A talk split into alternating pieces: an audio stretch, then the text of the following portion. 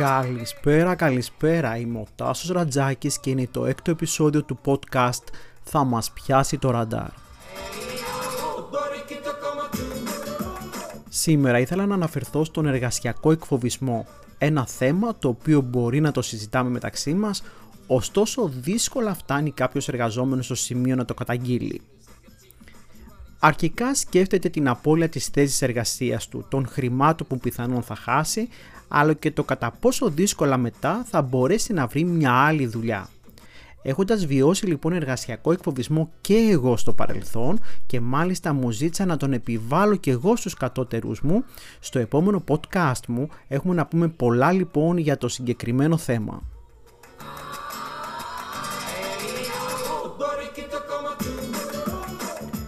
Ωστόσο οι εξελίξεις τρέχουν και δεν θα μπορούσα και εγώ να μην αναφερθώ στην άνανδρη δολοφονία του 19χρονου Άλκη στη Θεσσαλονίκη από οπαδό αντίπαλης ομάδας.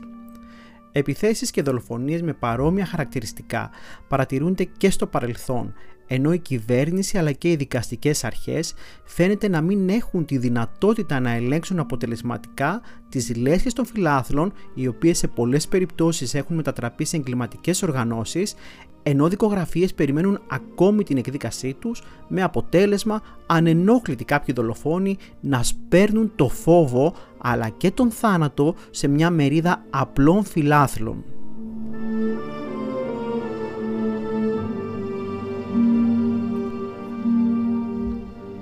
Έχουμε καταντήσει η κοινωνία της βίας.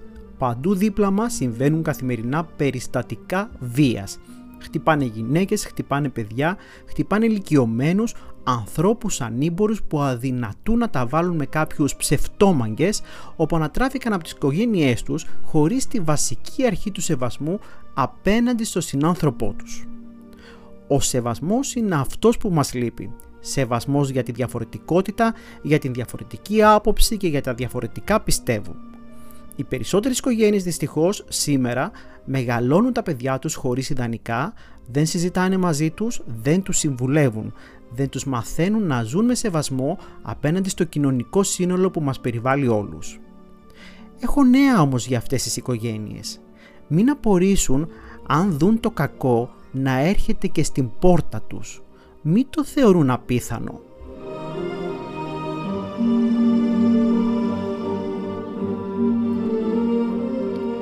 δεν έχω αυταπάτες πως η κατάσταση θα βελτιωθεί. Είμαι σίγουρος πως όσο ντόρος γίνεται τώρα εξαιτίας της δολοφονίας του 19χρονου Άλκη, άλλη τόσο εκοφαντική σιωπή θα επικρατήσει το αμέσως επόμενο διάστημα πάνω στην αθλητική βία και τις προεκτάσεις της. Στέλνοντας τα συλληπιτήριά μου στην οικογένεια του Άλκη, κλείνοντας αναρωτιέμαι τι κοινωνία είναι εργαμότο αυτή που φτιάξαμε και ετοιμαζόμαστε να παραδώσουμε στα παιδιά μας;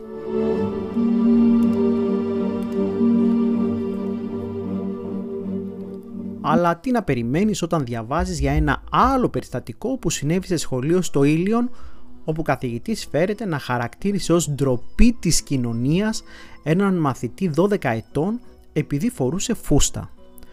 Ο χαρακτηρισμός αυτός αποδόθηκε μπροστά σε πλήθος μαθητών και είναι προς τιμή των συμμαθητών του 12χρονου που έσπευσαν να τον υποστηρίξουν τονίζοντας πως τα ρούχα δεν έχουν φύλλο. Το αυτονόητο δηλαδή.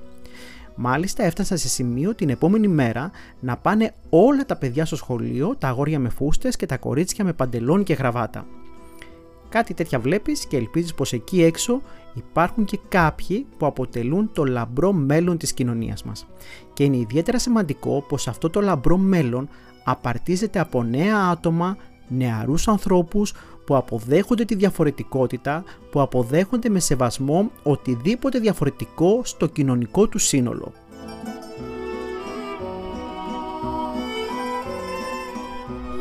Έχουμε αγριέψει, το ξαναλέω, ως κοινωνία.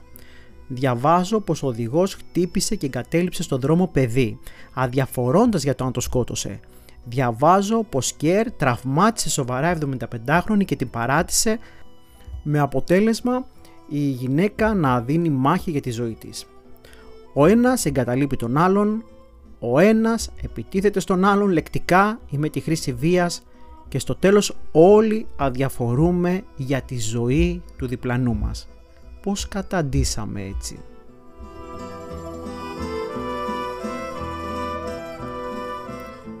Διάβαζα πριν λίγες ημέρες τα ακίνητα που είχε στη κατοχή του ο δημοσιογράφος Γιώργος Τράγκας. Βίλες εξοχικά στα πιο κοσμοπολίτικα μέρη του κόσμου, χρήματα και γενικά ούκο λίγα ακριβά αντικείμενα στη κατοχή του.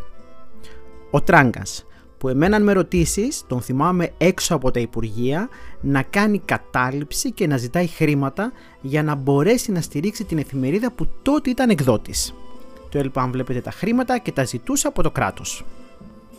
Φυσικά δεν είναι ο μόνος δημοσιογράφος ο οποίος ζει μέσα στο πλούτο και τη χλειδί, μιας και η Ελλάδα τελικά αποδεικνύεται παράδεισος για τους δημοσιογράφους, καθώς οι περισσότεροι στην κατοχή τους διαθέτουν χρήματα, δόξα, προστασία από το κράτος και φυσικά και από τις τράπεζες.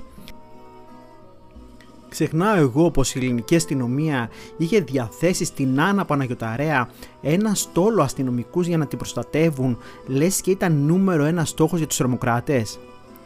Δεν θα αναφερθώ ξανά στον Μένιο Φορτιώτη, πραγματικά δεν θέλω. Και ενώ λοιπόν εμείς όλα αυτά τα γνωρίζουμε, παρόλα αυτά τα δεχόμαστε αδιαμαρτύρητα. Γιατί ρε παιδιά, θα μου πεις τι να κάνω; Ε, δεν ξέρω, ρώτα την Ακρίτα, αυτή θα έχει τις απαντήσεις.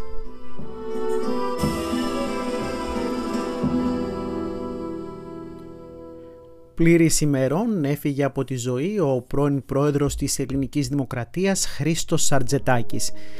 Αμφιλεγόμενη προσωπικότητα, παρόλο που οι περισσότεροι θέλουν να τον θυμούνται ως τον νεαρό αδέκαστο ανακριτή της υπόθεσης της δολοφονίας του Γρηγόρη Λαμπράκη. Στον Χρήστο Σαρτζετάκη χρεώνεται και η περίφημη φράση «Η Ελλάς είναι έθνος ανάδελφων», αλλά και η άρνησή του να απονείμει προεδρική χάρη στον Ισοβίτη Χρήστο Ρούσο, στάση που αποδόθηκε σε ομοφοβία και διάκριση, εφόσον υπήρχαν οι προϋποθέσεις και η θετική εισήγηση του Συμβουλίου Χαρίτων. Θα τον θυμόμαστε επίσης να ποζάρει στο Άγιον Όρος, φορώντας το σιδερένιο σταυρό και κρατώντας τη βακτηρία του Αγίου Αθανασίου, στιγμιότυπο που αποτέλεσε έμπνευση για τον Χάρι Κλίν και το εξώφυλλο δίσκο του.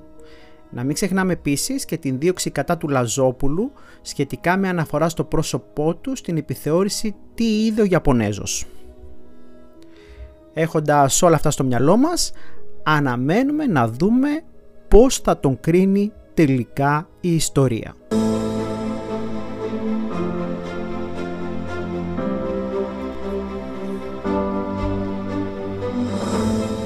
Περί πολιτισμού τώρα ο λόγος και θα μεταφερθούμε στο λόφο Καστέλη Χανίων καθώς εκεί αποκαλύπτεται σταδιακά σε όλο του το εύρος ο χώρος της συγκλονιστικής ανθρωποθυσίας που έλαβε χώρα στην αρχαία Κιδωνία επιβεβαιώνοντας τις απόψεις των αρχαιολόγων ότι πρόκειται για μεγάλη στεγασμένη αίθουσα.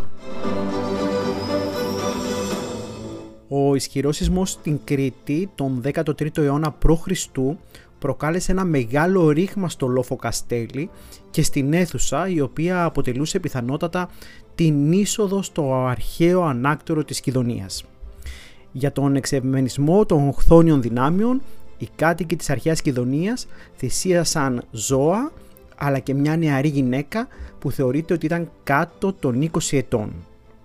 Το σώμα της γυναίκας και τα κουφάρια των ζώων τοποθετήθηκαν σε ανοιγμένο δάπεδο και σφραγίστηκαν με πέτρες και πλάκες, ενώ μόλις το 2017 ανακαλύφθηκαν από τους αρχαιολόγους τόσο το κρανίο της γυναίκας όσο και τα οστά των ζώων. Η αίθουσα συνδυάζει μινοϊκά και μικυναϊκά αρχιτεκτονικά στοιχεία ενώ αρχαιολόγοι εκτιμούν ότι η αίθουσα αυτή είναι ο πρόδρομος για τον εντοπισμό του νότιου τμήματος του Μικυναϊκού Ανακτόρου της Κιδωνίας.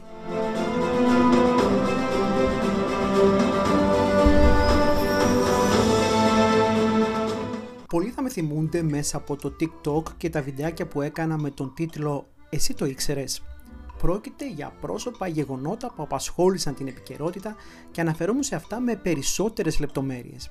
Μέσα από τα επεισόδια του podcast μου επιστρέφει το «Εσύ το ήξερες» και σήμερα με αφορμή την προκλητική ενέργεια ενός συγκροτήματος από την Τουρκία να γυρίσει βίντεο κλιπ μέσα στους χώρους της Παναγίας Σουμελάς στο Πόντο αποφάσισα να αναφερθώ στην ιστορία του χριστιανικού αυτού μνημείου.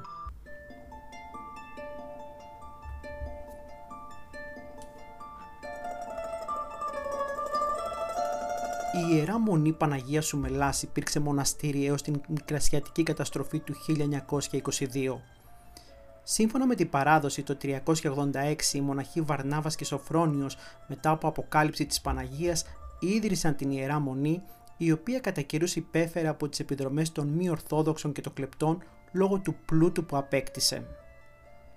Μεγάλοι ευεργέτες του μοναστηρίου υπήρξαν τόσο αυτοκράτορες του Βυζαντίου όσο και σουλτάνοι της Οθωμανικής Αυτοκρατορίας. Σημαντικά έγγραφα βρίσκονταν στη βιβλιοθήκη του μοναστηριού ενώ εκεί βρέθηκε και το πρώτο ελληνικό χειρόγραφο του Διγενή Ακρίτα. Λίγο πριν την αναγκαστική έξοδο των μοναχών από το μοναστήρι το 1923, αυτοί έκρυψαν στο παρεκκλήσι της Αγίας Βαρβάρας την θαυματουργή εικόνα της Παναγίας το Ευαγγέλιο του Οσίου Χριστόφορου και το Σταυρό του Αυτοκράτορα της Τραπεζούντας Μιχαήλ Κομνηνού που περιείχε μέσα κομμάτι του τίμιου ξύλου. Το 1930, ο Ελευθέριος Βενιζέλος στα πλαίσια της προωθούμενης τότε ελληνοτουρκικής φιλίας ζήτησε από τον Τούρκο Πρωθυπουργό Ισμέτ Νονού να επιτρέψει σε μια αντιπροσωπεία να πάει στο Πόντο και να παραλάβει τα σύμβολα της Ορθοδοξίας και του Ελληνισμού. Τότε μόνο δύο καλόγεροι του μοναστηρίου βρίσκονταν εν ζωή.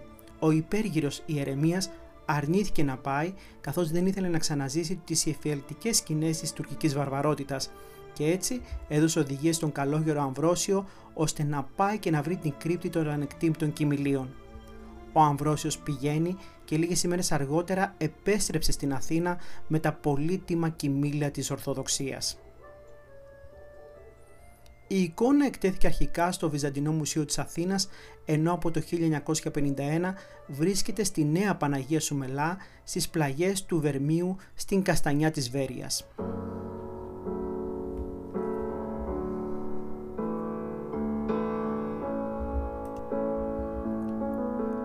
Φίλες και φίλοι, άλλο ένα επεισόδιο του podcast θα μας πιάσει το ραντάρ μόλις τελείωσε.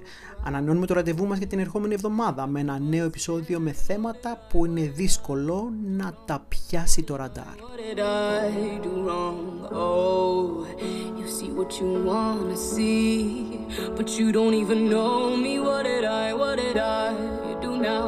What did I, what did I do now? He said, she said